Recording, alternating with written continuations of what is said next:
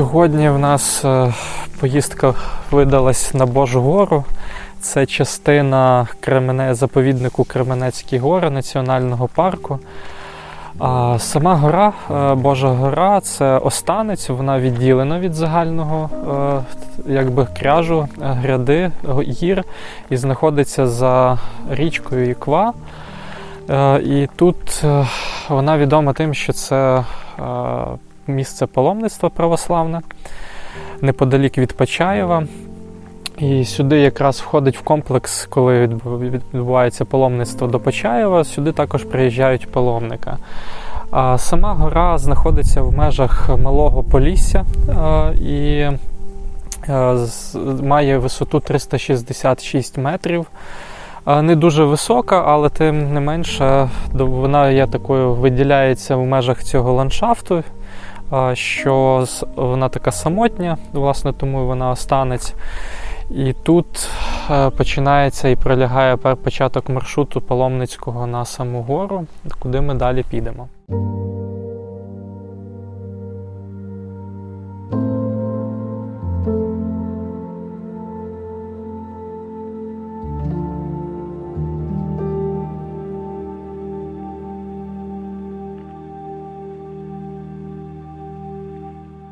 В процесі підйому на гору можна спостерігати от, власне, деякі такі місця.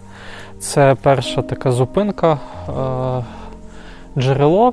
Оригінально воно перше було не тут, а це як його зробили, це вже нещодавно, за часів Незалежної України. І тут можна попити води, і знаходиться каплиця.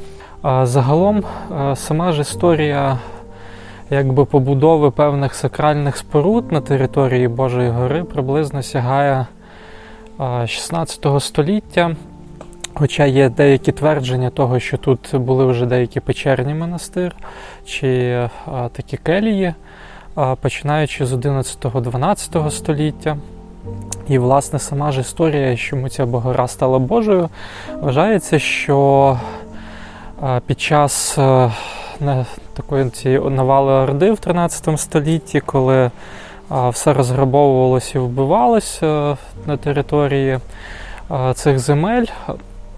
І а, щоб захистити місцевих мешканців, які ховалися в печерах цієї гори, а, зійшла а, Богородиця.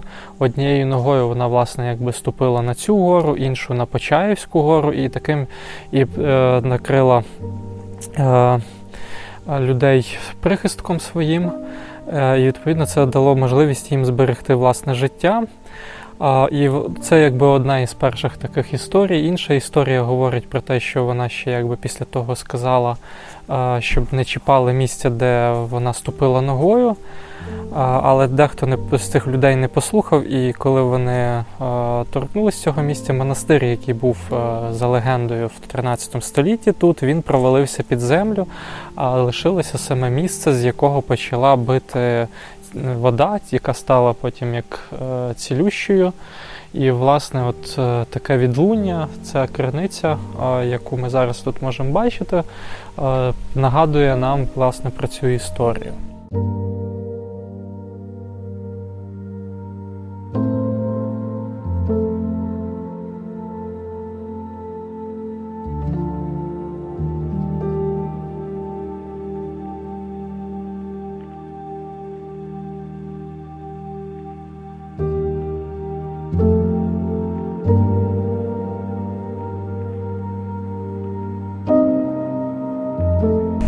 Зараз ми знаходимося біля перших печер на Божій горі.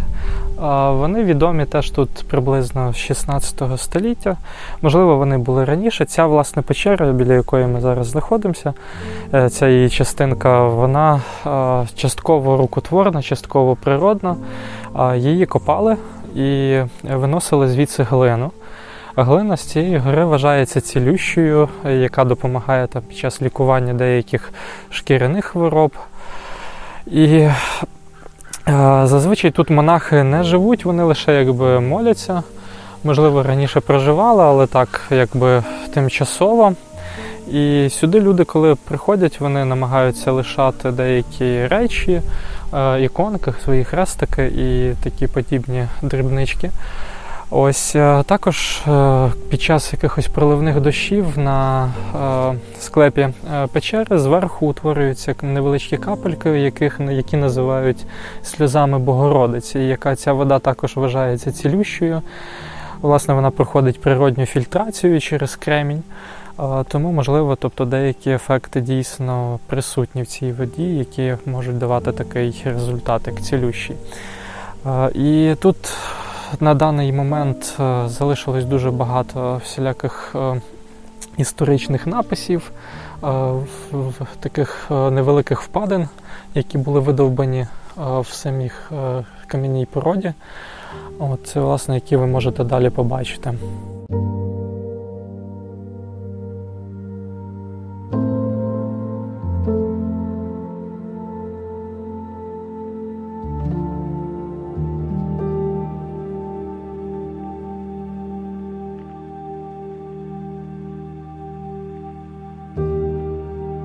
На шляху до вершини можна побачити на Божій горі, що паломники інколи прив'язують такі ось стрічки різнокольорові.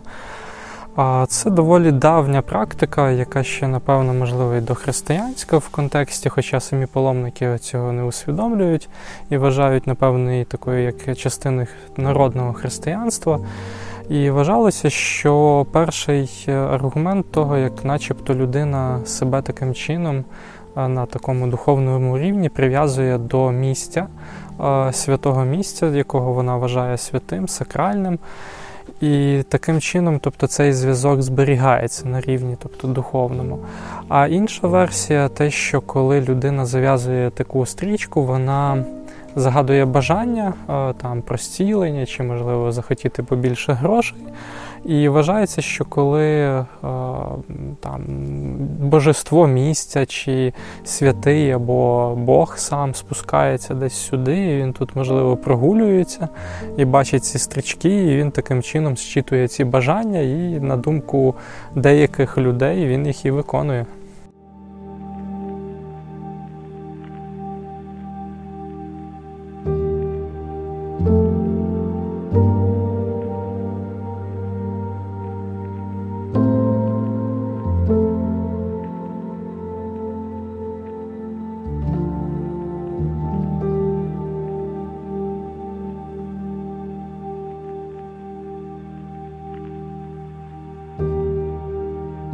Власне, на цьому місці, де ми зараз знаходимося, вважається, що був побудований такий перший, ну, монас не побудований, а знаходився монастир печерний. Тут зберіглося на даний момент дві печери.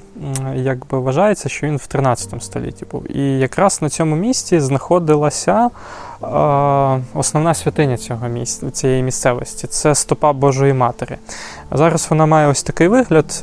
На жаль, в тисяча дев'ятсот шістдесят першому році, тисяча дев'ятсот шістдесят першому році комуністи зруйнували, підірвали монастир, і разом оригінальний камінь-слідовик, який вважався святиною цієї місцевості, і він не зберігся. Тобто це копія, яку шанують, власне, як спогад, і який також, яка стала прототипом для більшості ікон Почаївської Божої Матері, на якій зображується теж стопа, з якої витікає вода. І саме в цьому місті відбувалося зцілення людей. На жаль, їх не документували, на відміну від Почаєва. Але все-таки навіть сьогодні старожили, деякі згадують дійсно про чудотворні зцілення, які якраз були пов'язані саме з цією місцевістю, з цією частиною гори, з цими печерними монастирями, які тут теж знаходяться. Вони, на жаль, стали набагато менші, але тим не менше можна приблизно якось уявити, як тут проживали монахи, який тут був побут і, власне, який був краєвид. Звідси також видно Почаїв, можна побачити його згори. І на даний момент тут знаходиться невеличкий храм, дзвіниця і гарно облаштована місцевість для паломників.